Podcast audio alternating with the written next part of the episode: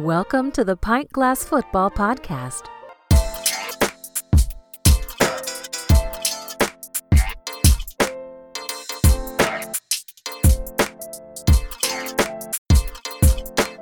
This is Pint Glass Football. Drink beer, talk football. If you're new to the show, be sure to subscribe, follow, and rate and review the podcast. Follow on social media Facebook, Instagram, and Twitter at PGF Podcast. I'm your host, Brad Fowler, and McKinsey Brewing is the official beer of Pint Glass Football. Follow them at McKinsey Brewing and McKinseyBrewing.com to check out their lineup of award winning craft beers.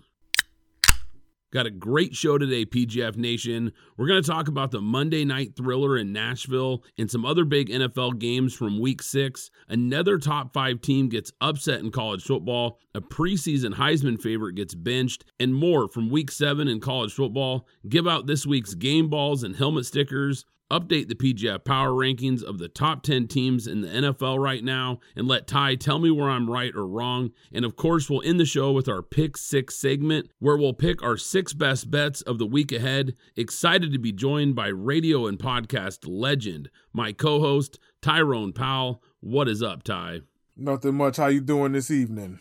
Man, I am so excited, Ty. Another amazing week in the books. We've got so much to get to. Excited to do it. Excited to do another episode for, for you guys, PGF Nation. It has been an absolute blast. What a crazy year in football. Where do you think we should start here, Ty? I'm thinking that Monday night thriller in Nashville. I mean, it was a doozy of one, and it came down to the final whistle. And and you know, those are the games that you don't want to walk away from, if good or bad. You want to be on the good end, but somebody has to lose. Yeah, man, that was amazing. These Monday night games have been incredible. We've had so many good ones that have come down to the wire this year. We had another one the other night, and Derrick Henry, aka Jim Brown 2.0, according to my co host here, was a beast with 20 carries for 140 43 yards and 7.2 yards per carry average and three touchdowns. Man, he showed again why he is hands down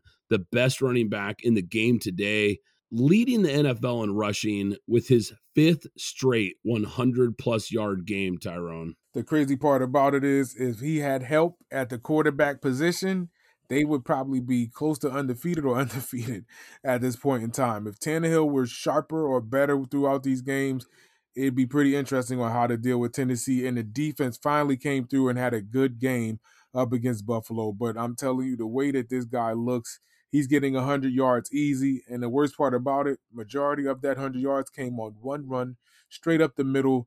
And by the time he got to the linebacker, the safety was in trouble whether to either make the tackle or to run as fast as he is because he's fast to be that big. So it's a problem having to deal with Derrick Henry. Anything after the first level, that's a business decision or a career decision if they want to mess around and get trampled by this beast running all over town. Man, I, I couldn't agree more. Ty, this guy is a dump truck going downhill with no brakes. It is absolutely scary. Nobody wants to get in this guy's way. He is so fun to watch, man. We just haven't seen anything like him. I loved your Jim Brown 2.0 call that you had last week because you might have to go back that far to see a guy that is similar to Derrick Henry, where he's just bigger, stronger, faster, more athletic than everybody else on the field. And it just shows up week in, week out. And you hit it on the head. Ryan Tannehill, I've been saying it for a couple years now. He's just a very mediocre quarterback. He's not a terrible quarterback, but he's probably in that 12 to maybe 15 range as far as top guys in the league.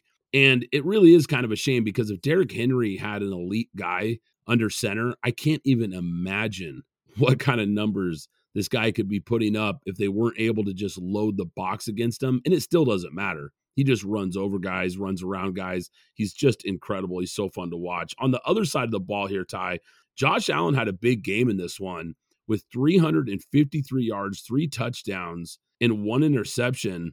The big issue for Buffalo right now is they have got to find a running game of their own outside of their quarterback. That that's absolutely disgusting. I, I don't like the way that they can't get a running back there. There's been so many different opportunities to get good running backs there, and they just won't corral them. This is what bothers me in like all the sports, but I'll just keep it to football, where teams are struggling in one area and they just won't fulfill it, and they try to you know, go through the draft and make these guys work on the fly when there's a huge need at this situation. Between Singletary and Moss, the leading running back was Singletary with 27 yards and five carries. That's very futile. While you have a guy in Allen actually throwing this ball 47 times, you you are close to having him in the 50 throw range where this guy's going to end up burning out by the end of the season. And there were some plays in this game where he missed some throws, and, and the question mark will lie in front of Allen because as of this performance, yeah, he did have a high passing yard total, but he fell out of the MVP rankings with this game on the line. So um, I, I feel like it's bad and unfortunate that I'm saying this, but they were one of those one loss teams where there's a lot of quarterbacks across the board that have one loss too. So this is what may hurt him as well as others that have lost in this past weekend. So um, again, like you said, they need a, off- a, a offensive line that could create for this running game because every time they run the ball, you, you can tell it's going to be a one or three yard carry, and that's it. They don't have any luster to get you a seven or 10 yard run unless Josh Allen drops back in shotgun and just takes off and, and puzzles the defense. So I'm definitely all on all, all hands on deck with you about that situation. Yeah, in this game, I mean, like we talked about, it was absolutely awesome to watch, though, Ty. It was a shootout with seven lead changes in this game. It felt like whoever had the ball last was going to win, but down three on their final possession, Josh Allen was shut out on the fourth and one play near the goal line with a quarterback sneak that got destroyed by defensive tackle Jeffrey Simmons. The Titans get the ball back with 12 seconds and took a knee for the big home win here. But a field goal there would have tied the game and forced overtime more than likely with 12 seconds to go. So I got to know, Ty, do you like the decision by the Bills to go for it? And secondly, do you like the play call? I feel like the Bills have a good enough defense to make that stop in overtime. I don't like the two calls. We have to dig in depth even further because the third down play that they had before that, there were receivers open. Josh Allen takes off like usual. I still feel like he's young, and these situations do happen. And uh, he scrambles for the, the marker, and he's short, and he thinks he's there because he has that six six frame and think he's wiry enough to get there. They stopped him short, and he didn't get that. And then they come around with the same situation, they want him to make the run. If you look at the flow of the offensive line in front of him, they flow to his right.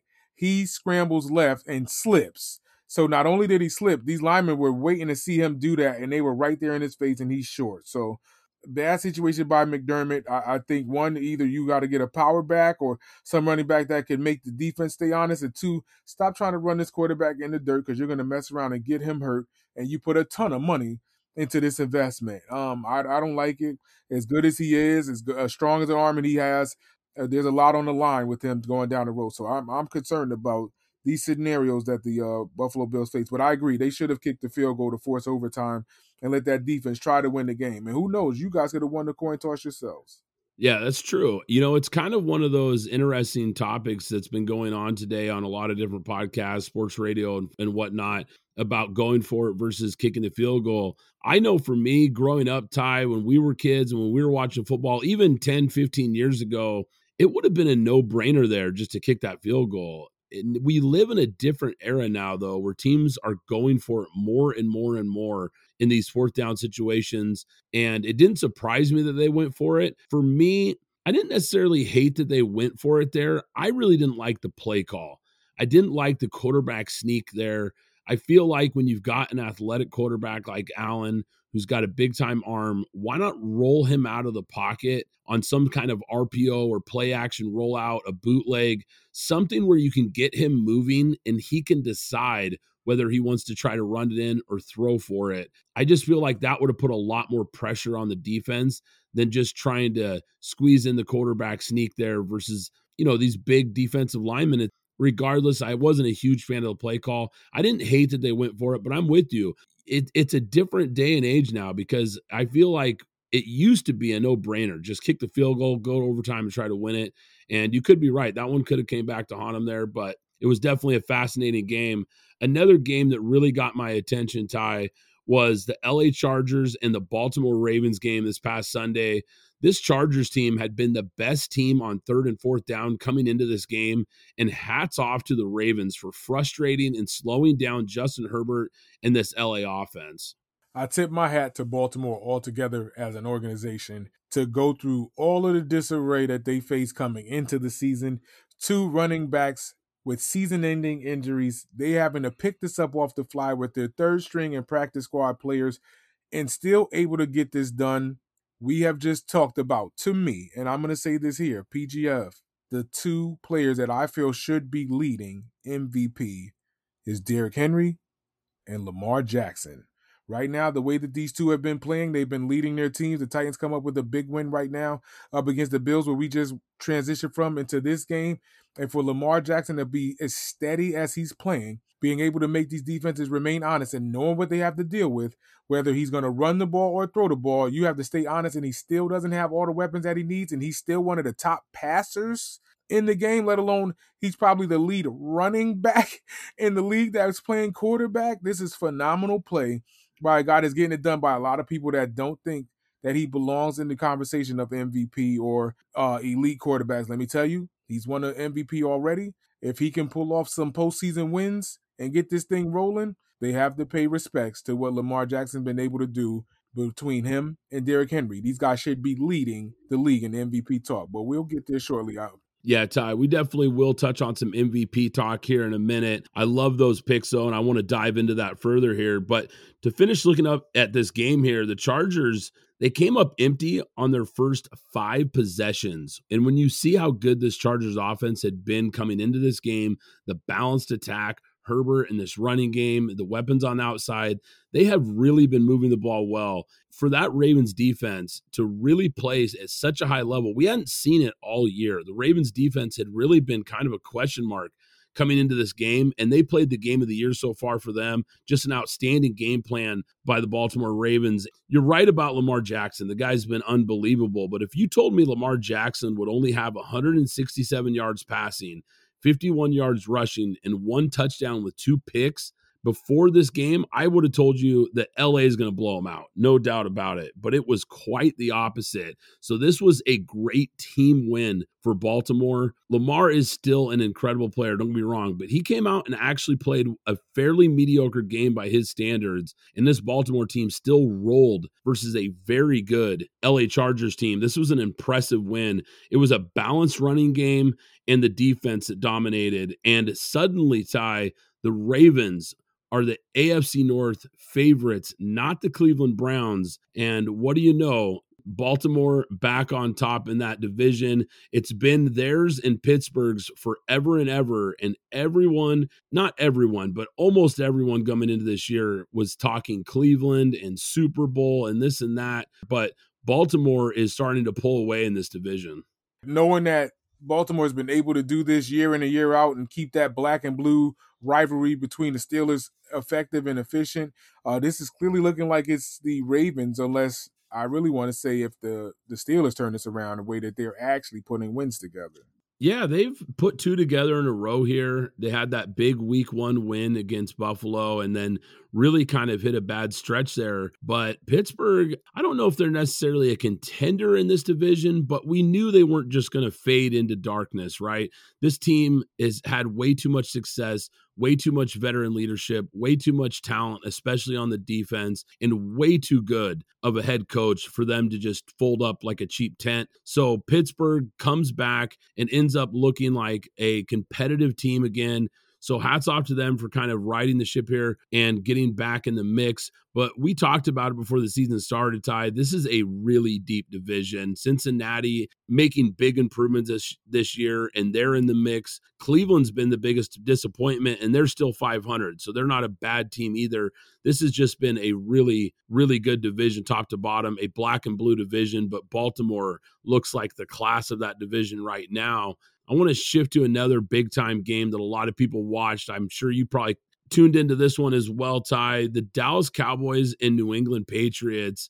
The Cowboys really didn't play very well versus an inferior team in this one. I mean, let's just call it what it is here, Ty. This is a roster mismatch, but they found a way to win. That's what championship level teams do in this league.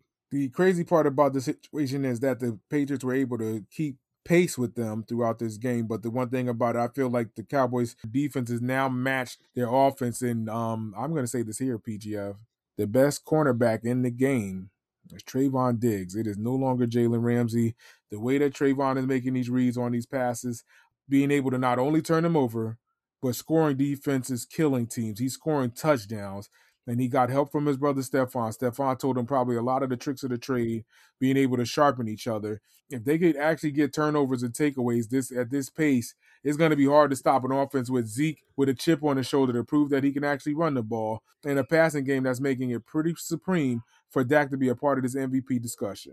Yeah, Dak is certainly in the mix for MVP. And like I said, we're going to touch on that here in a second, but – he's playing so lights out. This offense is so dynamic and so balanced. It's easily one of the best teams in the NFL right now. And we'll get to the PGF power rankings as well. And you'll have to see where I've got them, PGF Nation. But this team's legit. And I'm starting to really buy in. I've started to buy in these last couple of weeks.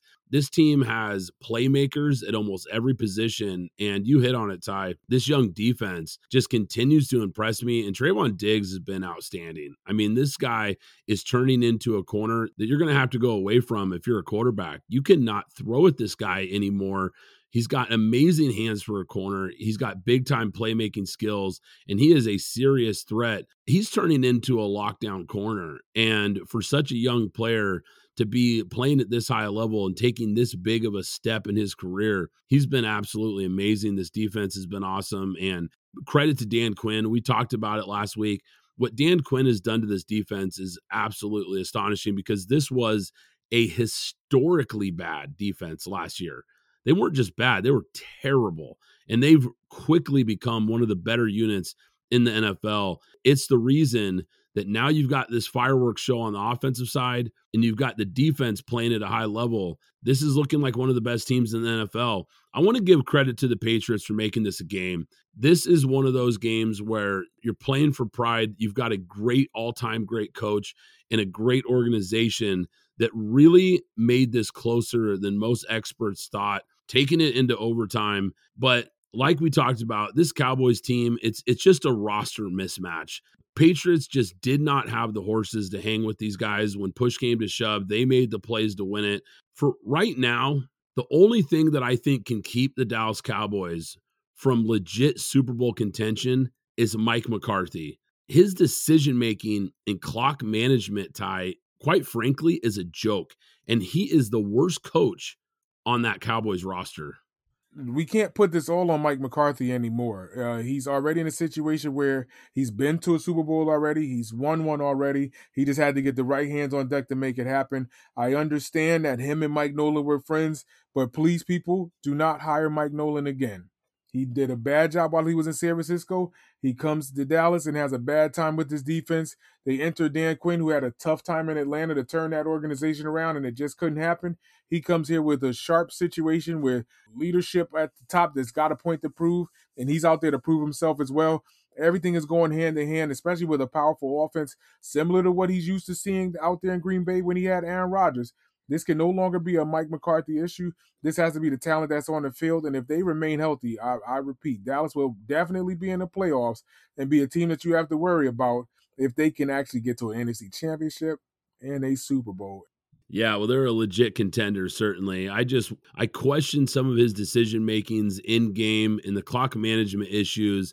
Frankly, go back to Green Bay. He's had an issue with the clock for a long time. In a big game versus a good team, it could come back to haunt this Cowboys team. But right now, all is well, and they keep rolling along. So, Ty, before we jump into this MVP conversation, I want to get your pick for the NFL Week Six game ball. Who do you got? I, have to go with Derrick Henry. I, I can't get away from the way that this guy's been playing ball. As much as I wanted to go to this game that we were just speaking on, but I have to go to one of them that we already talked about. For us to see him go up against a Buffalo Bills defense, who they're a pretty good defense, knowing it's Monday night, everybody's watching. He still goes out there and knowing that he's averaging over a hundred yards a game and close to two touchdowns a game, he goes out there and does it on Monday night. And not only that, he's the guy that basically won the game single handedly because there was no strong help in the passing game. I mean, you got Tannehill that's giving you 215 yards, but he's 20 carries, 143 yards, and averaging over seven yards a carry. This is what this guy is doing with three touchdowns. And like I said, the home run, 76 yard run, captivated everything. I, I, can't take anything away from the king himself, King Henry, uh, a monster. If they could get Julio to start clicking in this offense along with what AJ was able to produce, this would be phenomenal work. Yeah, it was a monster performance Ty, no doubt about it. Great choice for the week six game ball. My game ball Ty is going to go to LA Rams free safety Taylor Rapp, the third year safety out of Washington, had a career day versus New York with five tackles, a quarterback hit, three pass breakups, and two interceptions. He was absolutely lights out in that secondary for the LA Rams and had a monster impact in this game. He's a guy that a lot of LA Rams fans have been critical of this year. So I'm really happy for him to come out and have a monster game and show just how talented of a player he is, even though he's been a little bit inconsistent. He came up big this week. So he's got the week six game ball for me. All right, Ty. So week six is in the books. We're going into week seven. I thought it would be a good time to kind of check in on the MVP favorites. I pulled up a list from one of the Vegas casinos that had the odds for MVP so far. And I wanted to get your take on this list, who you like and who you don't. You kind of touched on two guys that you really liked. If you had to pick one, though, who would be your MVP so far in the NFL?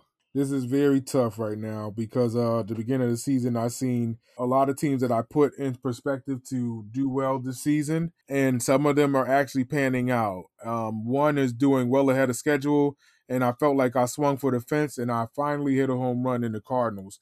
Kyler Murray would definitely be the guy that I want to go with, but I can't look any further. The song that everybody should know since the 60s and it goes there's a story of a guy named Brady can't get away from what Tom Brady's up, up to this season. Tom Brady is the MVP for me right now until somebody out there knocks him off.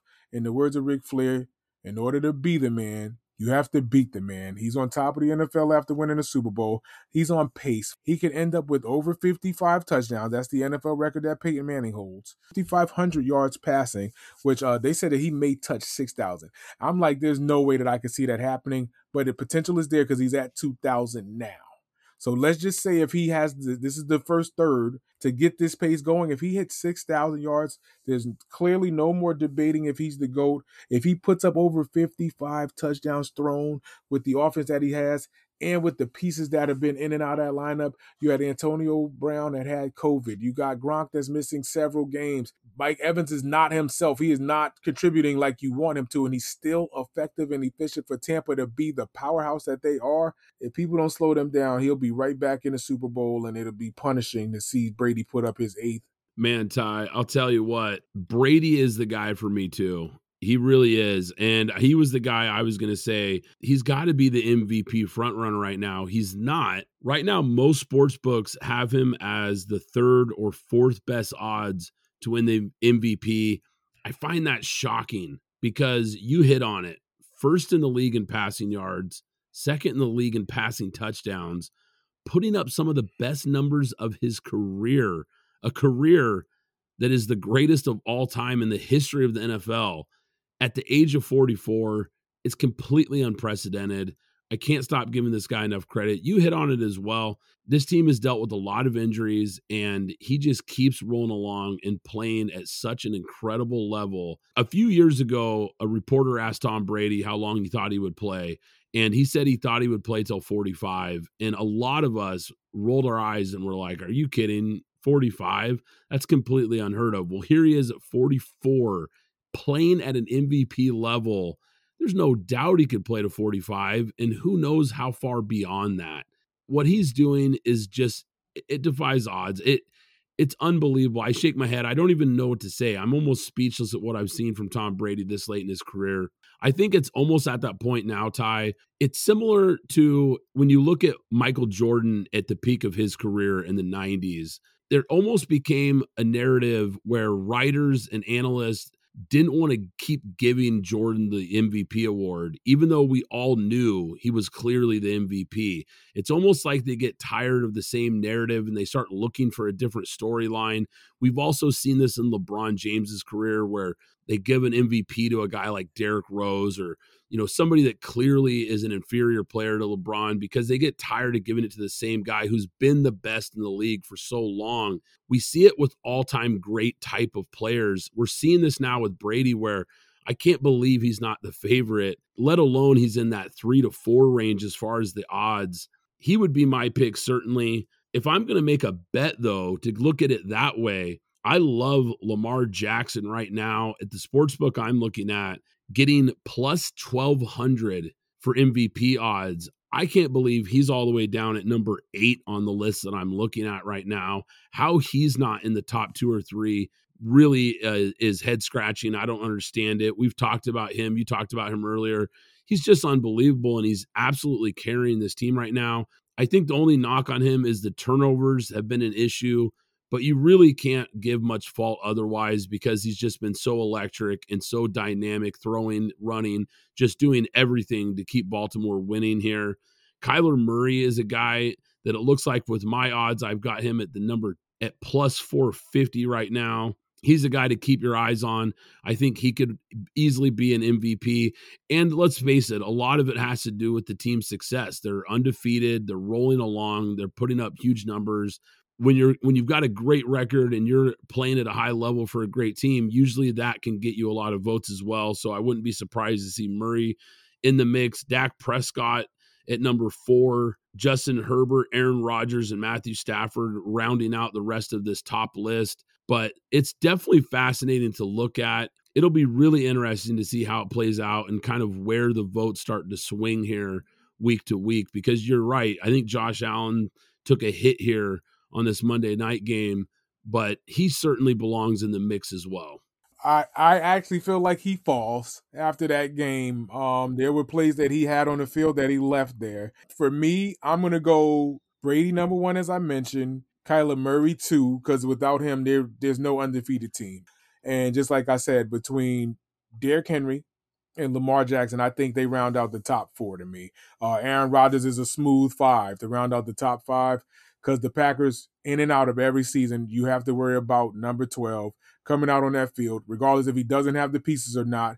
If he's dealing with injuries, he's find some way to win these games and have the numbers that he's putting up. He's not having the gaudy season that we're used to, but they are still on a what five game winning streak at this point in time. Losing that game to New Orleans, everybody thought that that was embarrassing. They've been beating everybody soundly enough to be five and one at this point in time.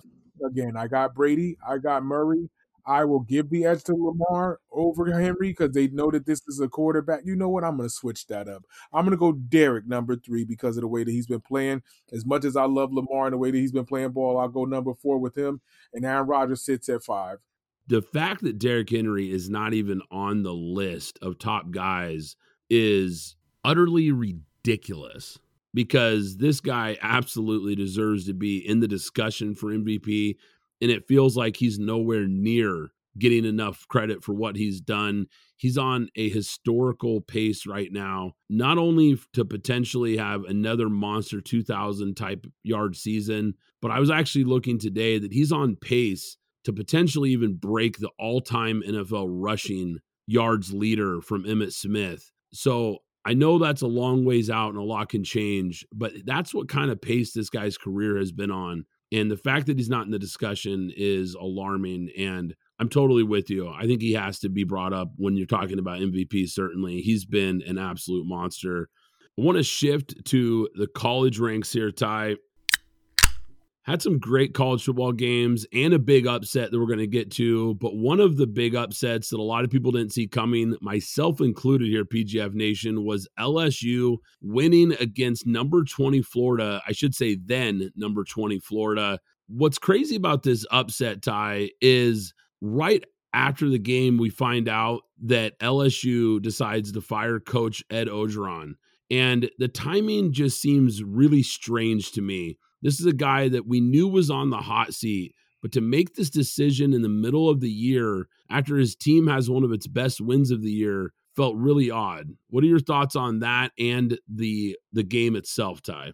the fall of this team. Uh, they win a national championship two years ago, and now they're in a situation where not only are they fighting to save their season, they're not even ranked in the entire top 25. And I feel like they have a ton of talent, especially on the defensive side of the ball, year in and year out, for them not to be even considered. They lost a lot of questionable games. And I feel like LSU feels like they can go to a different avenue to make this thing turn around. I think Orgeron will definitely get a job leaving there. They'll finish out the remainder of the season as best as possible. But right now, the way that LSU is actually and going up against Florida and winning this one at home in the SEC battle is another thing. But I wouldn't think that they would have made this news in the middle of the season. I think they would have definitely waited to the end of the season to make this happen. This is letting me know that they are not messing around in Baton Rouge. Yeah, and the standard is higher there. I mean, let's face it, this is a team that the last three head coaches have all won a national title. So there's a different standard at LSU. Being a 500 type of team is not going to get it done. And we know that. And we knew that that seat was hot. But I don't think it was just about the wins and losses, Ty. I dug a little bit deeper and started reading a lot of articles and some stories and reports that had come out about this.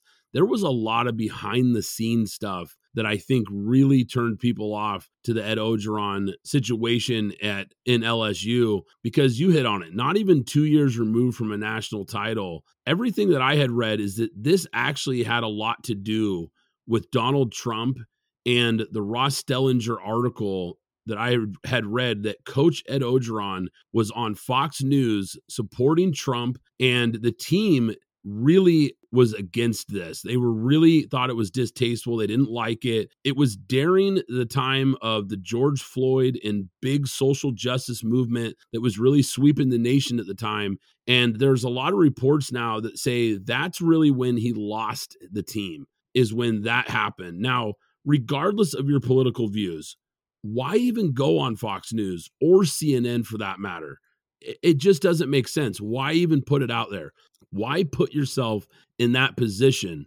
Do we know which way Nick Saban votes? No. Do we know which way Mike Krzyzewski votes? No, of course not, because they're too smart to put themselves out there and give people a reason to not like them or to not trust them or not believe in them. I just thought it was a really poor decision by him those stories I find fascinating. There's also reports that came out that say he was bringing girlfriends of his to practice. He was recently divorced from his wife. He had several different girlfriends apparently at practice. Plus, he's involved in this Title IX lawsuit.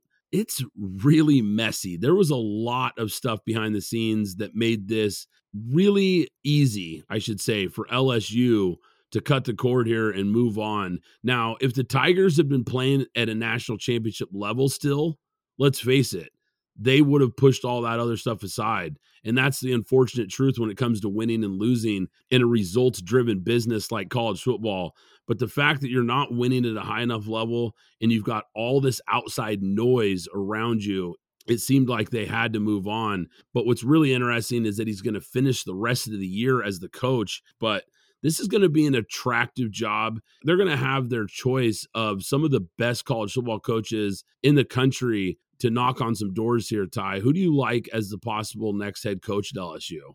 Oh, this is very interesting to see what names could get down there. They were trying to throw Dabo out there. Dabo actually made a statement as recent enough to say that I have my own Death Valley to worry about. Big coaches in a smaller conference that could come out here and set fire like the Cincinnati coach. I mean, the head coach out there in Cincinnati is doing a great job, and I want to talk about what they've been up there doing in Cincinnati as well too. So we might have that situation revisit revisit itself, or if they could get any coach out of the NFL to actually come out of that region and make a different impact. I want to see if somebody that is actually struggling up there, like Eric Bieniemy, to try and find a job because I really feel like he should be coaching in the league, but they have not really given him his opportunity. Think it's either him or Luke Fickell, and uh, see if he can come out of there. If he can get out of Cincinnati and go down there and turn that that organization around like he did Cincinnati. Yeah, I love those choices. I think those are two names that are certainly going to be brought up. Luke Fickell's done such an outstanding job with Cincinnati, and I love the Eric Bieniemy choice there, Ty, because you're right. This is a guy who probably should have a shot as an NFL head coach but he's been linked to the USC job possibly, and there's starting to be a little more buzz that he might look at a major college football program like an LSU. So I think that would be an outside the box hire that would be outstanding. But it'll be fascinating to see which direction they go. I know James Franklin is a guy who's really at the top of everyone's list as far as high profile college football coaching jobs. The coach at Penn State right now, he's been there eight years, and there's a lot of people that think he might be ready to move on. So a guy that coached in the SEC at Vanderbilt, he's familiar with that territory and playing in that conference. So that was another guy that might be a, a name to look at. Crazy what's unfolded down there at LSU. But what else is crazy, Ty, was the biggest upset of the weekend. These big upsets, Ty, these big top five, top 10 upsets just keep happening week in and week out in college football. It has been total chaos. Down goes number two, Iowa, after one of the best starts they've had in a really long time. Losing to Purdue of all teams. Purdue dominated this game Ty. They dominated the line of scrimmage. Iowa could really never get it going. What did you make of this game? Iowa is who I thought they were. I didn't think it would happen at this early portion of the uh, season. I really thought that they would probably survive the remainder of the season, go to a Big Ten championship, or when the storm started to come around them around the last 9, 10, 11 games of the season, and then they face a tough game and lose it. Um, for them to lose at home up against an unranked team, this is what bothered me about Iowa year in and year out. I said this weeks ago. Prove it to me that you guys are real and the colors that they wear are black and fool's gold. They're selling everybody short on these seasons where they get 10, 11 wins. You think that they could do it, they could win a, win a Big Ten, and they just can't. They can't put it together. They can't win a Big Ten to an Iowa team that year in, year out doesn't have less than like nine wins. They they put up a strong season, but somehow, some way, it all falls apart. I didn't necessarily think Iowa would be a Big Ten contender, so to speak. I thought they might be. They they certainly looked like a team that could be in the mix. I didn't expect them to go undefeated in the Big Ten. I definitely didn't think that would be the case.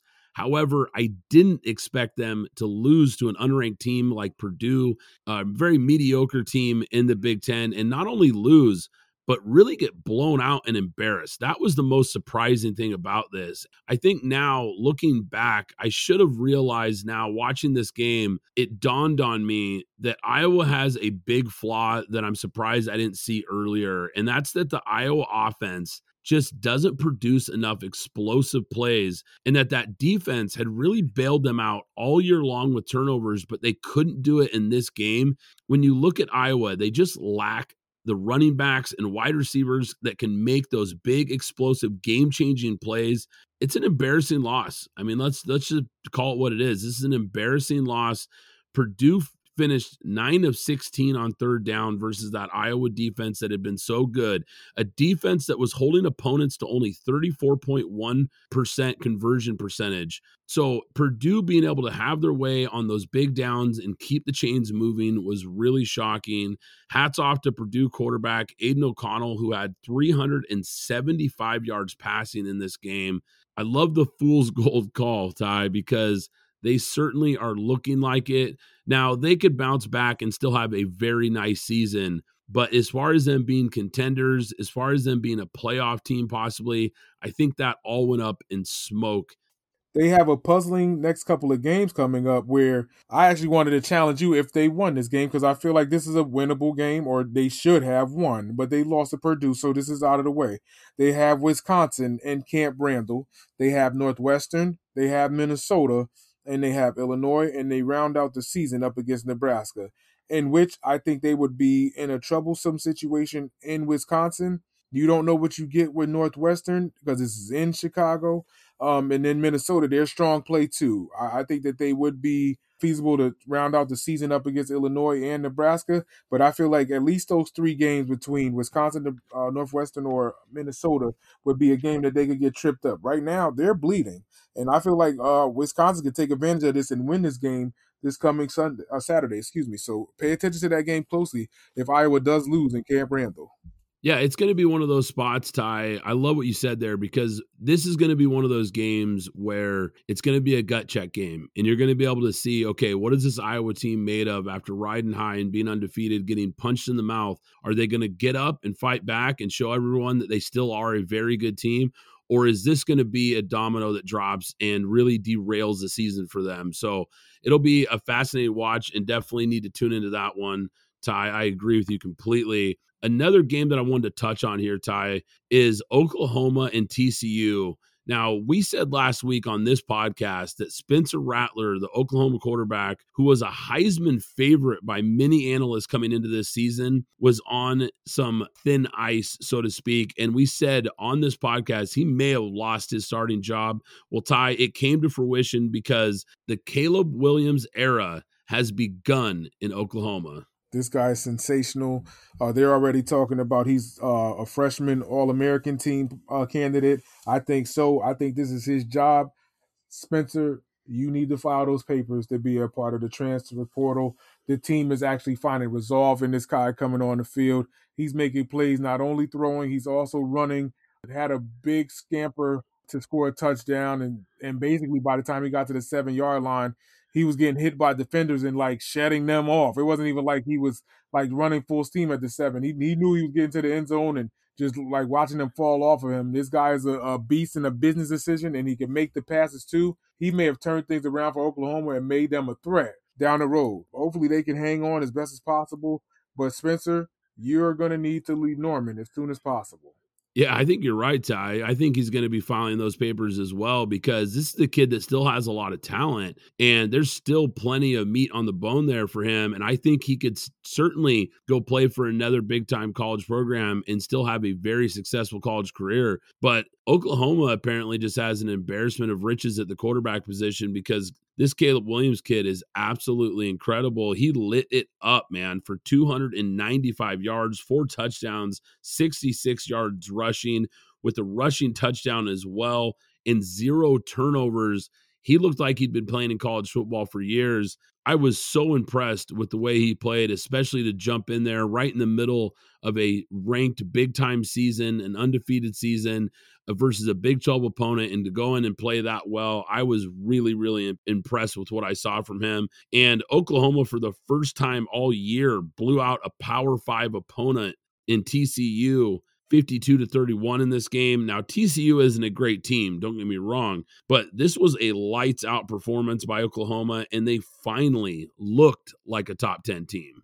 All right, Ty. So it's time to give out the college football week seven helmet stickers. Who do you got for week seven? Who gets your helmet sticker this week, Ty?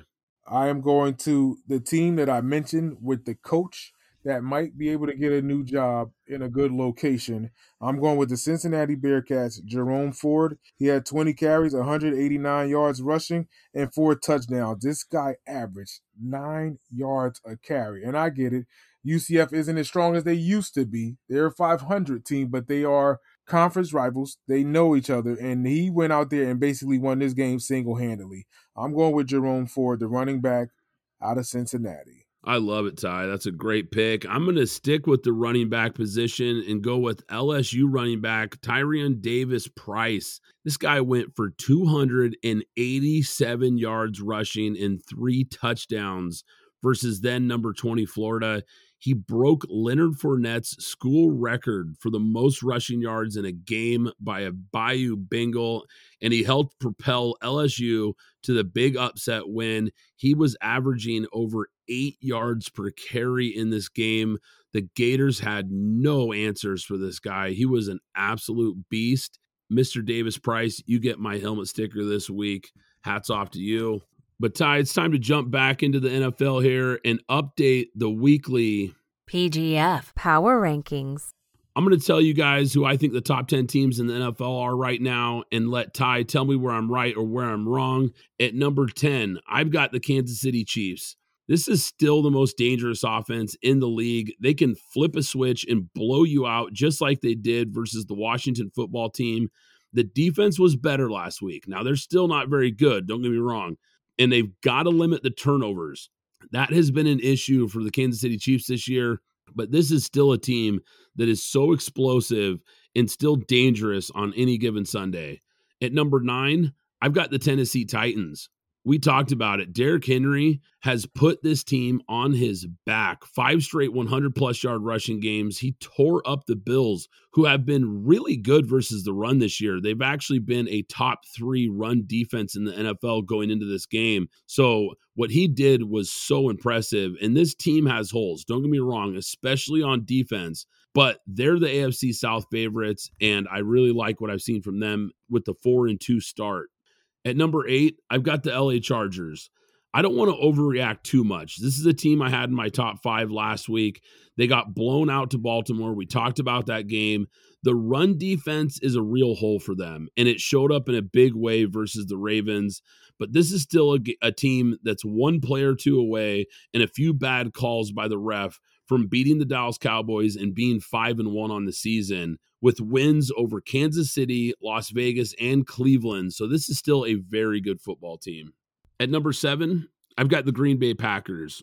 It doesn't always look pretty, but they just keep winning and they move up again in my power rankings. The defense has a lot of injuries, and that's a concern going forward. But Aaron Rodgers is still playing like an MVP. Five straight wins for Green Bay. That week one blowout loss to the Saints feels like a lifetime ago because this team has really got it rolling now. At number six, I've got the Tampa Bay Buccaneers. A rash of injuries, especially on defense and that secondary that we've talked about. But all they do is win. And Tom Brady is having one of his best seasons at 44 years old. We talked about him in the MVP discussion. This offense is among the best in the NFL. They can get it going and light it up against anybody. If they get healthy, or should I say, when they get healthy, look out for the Tampa Bay Buccaneers. At number five, I've got the Buffalo Bills. I'm not sure what happened to their defense Monday night. They were one fourth down play away from another win and being in my top two. So I don't want to overreact to this loss. This is still a team that is playing at a high level. We talked about the run game. I feel like they need to figure something out there. You really don't want Josh Allen being your leading rusher. But for me, this is still a team that's a legit Super Bowl contender. At number four, I've got the Baltimore Ravens. John Harbaugh should be the coach of the year so far.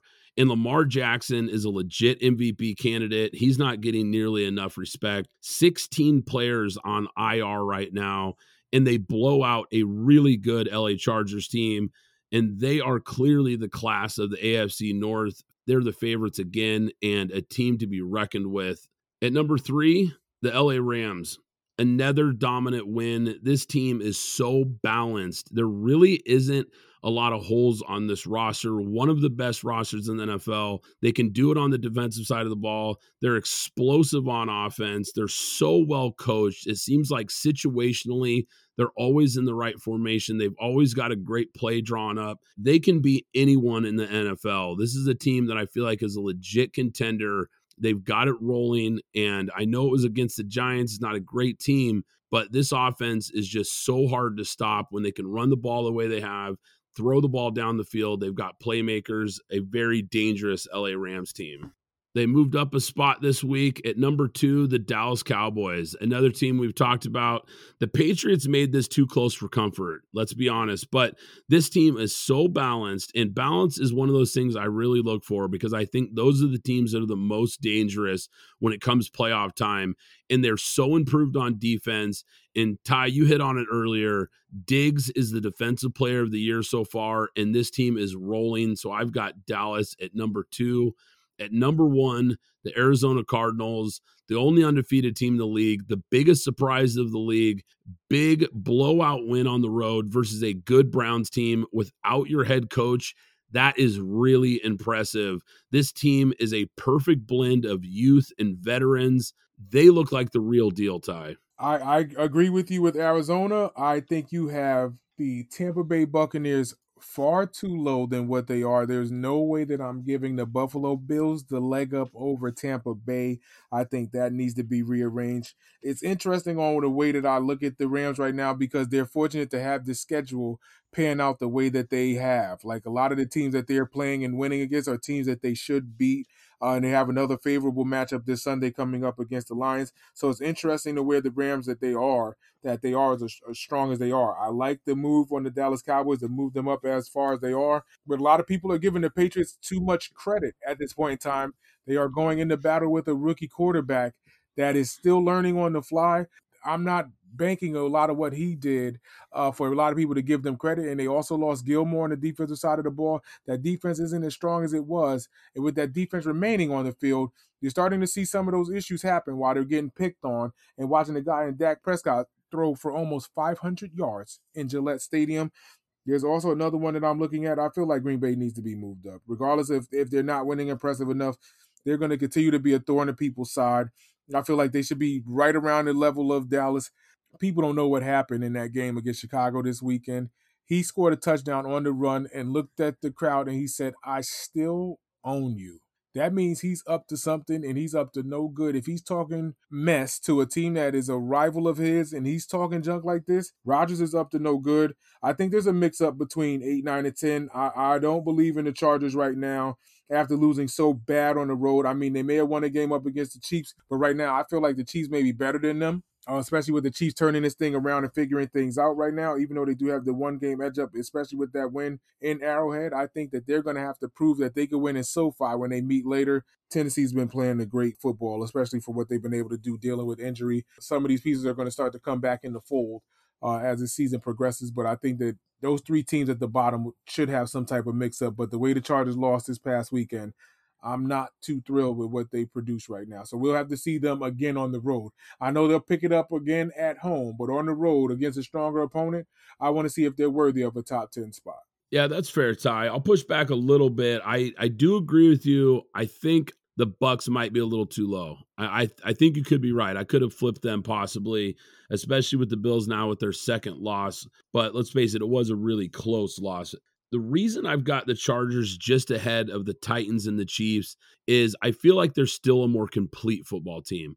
And the Chiefs defense has been so atrocious. The Titans defense really isn't much better. Those are two teams that are very offensive centric, where when you look at the Chargers, their run defense isn't great, but their defense as a whole is still a lot better unit than them. And they lost to a good Baltimore team. You know, I don't want to take too much from a bad loss or, excuse me, a blowout loss versus a very good Ravens team that's high up in my rankings here. I know they're high in your rankings as well. So I don't want to overreact to it too much. I still think the Chargers are a very good team with some very big wins on their resume. Packers, this is a team that I'm not going to lie, Ty. I had a hard time deciding where to put them.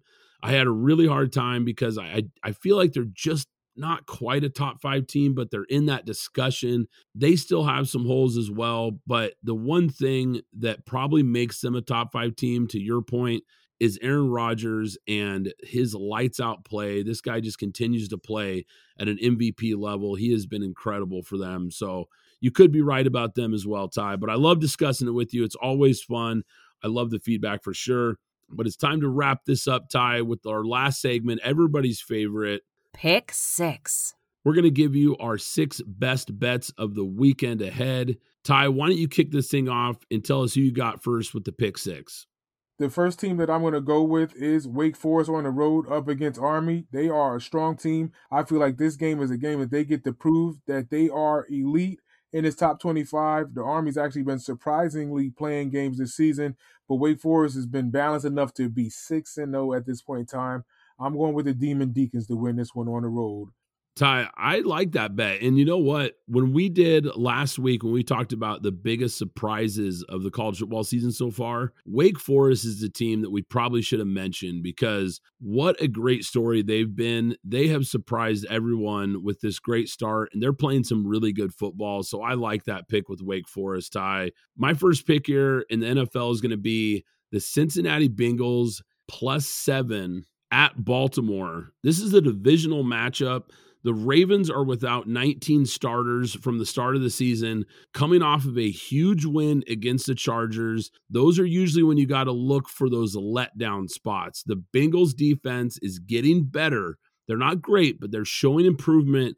Joe Burrow and his weapons like Ja'Marr Chase have really been good this year. This Bengals team, they're not ready to contend for this AFC North title just yet. I don't think they're quite there but I do think that they're going to be a much tougher matchup for the Ravens than most people think. I think they'll be able to keep this close. I think there's value at getting a touchdown with give me the Bengals plus the points.